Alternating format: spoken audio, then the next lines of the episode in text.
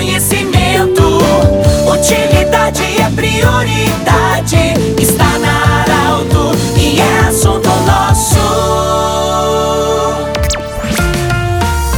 Muito boa tarde, ouvintes da Alto. Estamos iniciando nesta segunda-feira o assunto nosso, sempre para Unimed, Vale do Taquari e Vale do Rio Pardo. Hoje honrados com a visita do senhor Décio Hochscheit, coordenador da Lifasc. A Lifasc que teve vários eventos nos últimos dias, a final do campeonato entre Rio Pardinho e Guarani de São Martinho. Ontem tivemos as finais dos aspirantes. Também tivemos no sábado à tarde, coordenado pelo Décio e uma equipe, o primeiro campeonato de integração, faz parte da imigração alemã, dos festejos da imigração alemã.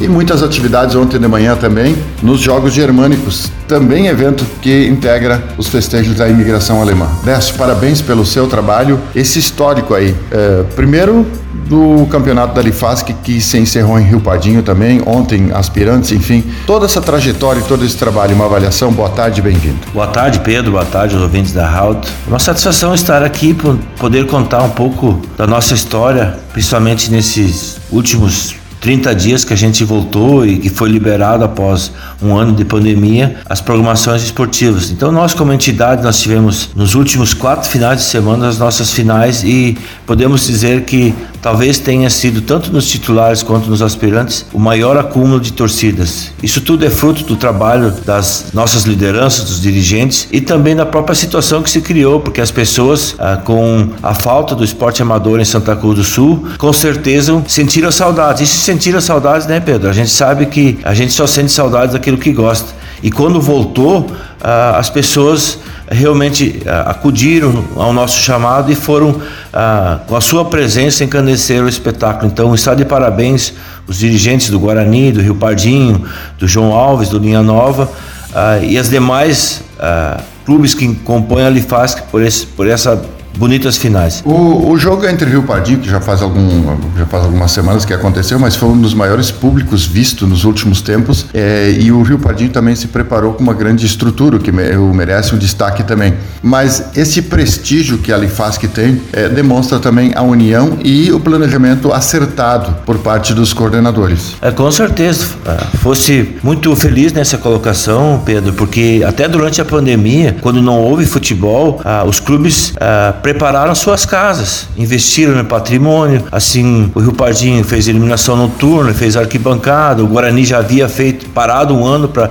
melhorar sua casa. As outras equipes, Linha, Ju, Juventude, uh, São José, João Alves, todas mexeram. Uh, para que isso? Para poder receber melhor seus amigos, né? Porque a gente dentro de campo, a gente todos os torcedores torcem para alguém, mas fora do campo todos são pessoas ah, que se gostam e gostam de estar juntos. E, e, se você gosta de alguém, você sempre prepara a sua sua casa. Quando chega uma visita, você prepara ela. E foi isso que foi nesse intento que os clubes mexeram nos seus patrimônios. Ontem ontem eu falava com um grupo de pessoas de um município vizinho e eles destacavam muito esse trabalho do esporte que acontece no município de Santa Cruz do Sul e a gente falava do voluntariado, muitos voluntários. Eu vou, Décio, te parabenizar nesse momento porque eu acompanhei teu final de semana.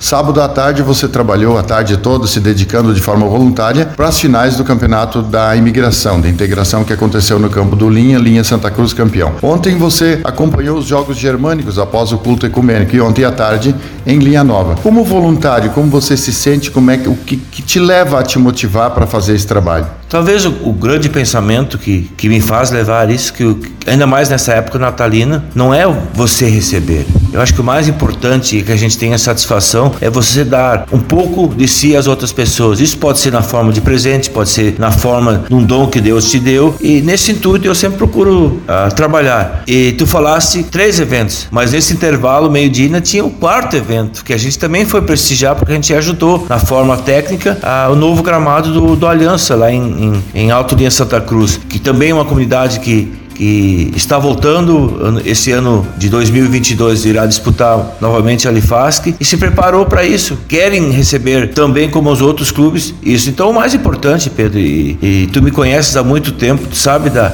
da minha pessoa. O meu prazer em poder ajudar as, aos outros. Daqui a pouco eu tenho um dom de, de, de, de, de, um, de ser um gestor, de unir as pessoas. Que bom que eu possa fazer isso e que bom que, que mais pessoas façam isso. E que bom que nós temos muitos dirigentes que têm esse mesmo dom e trabalham com o mesmo afinco para suas comunidades e trabalhando para suas comunidades, com certeza nossa sociedade irá melhorar. Feliz Natal, parabéns pelo trabalho. Obrigado, Pedrão. Desejo ao Grupo Arauto uma boa virada de ano, sucesso, uh, acompanhado sempre de pessoas como você, como, como, como o Michael, que ontem também nos prestigiou.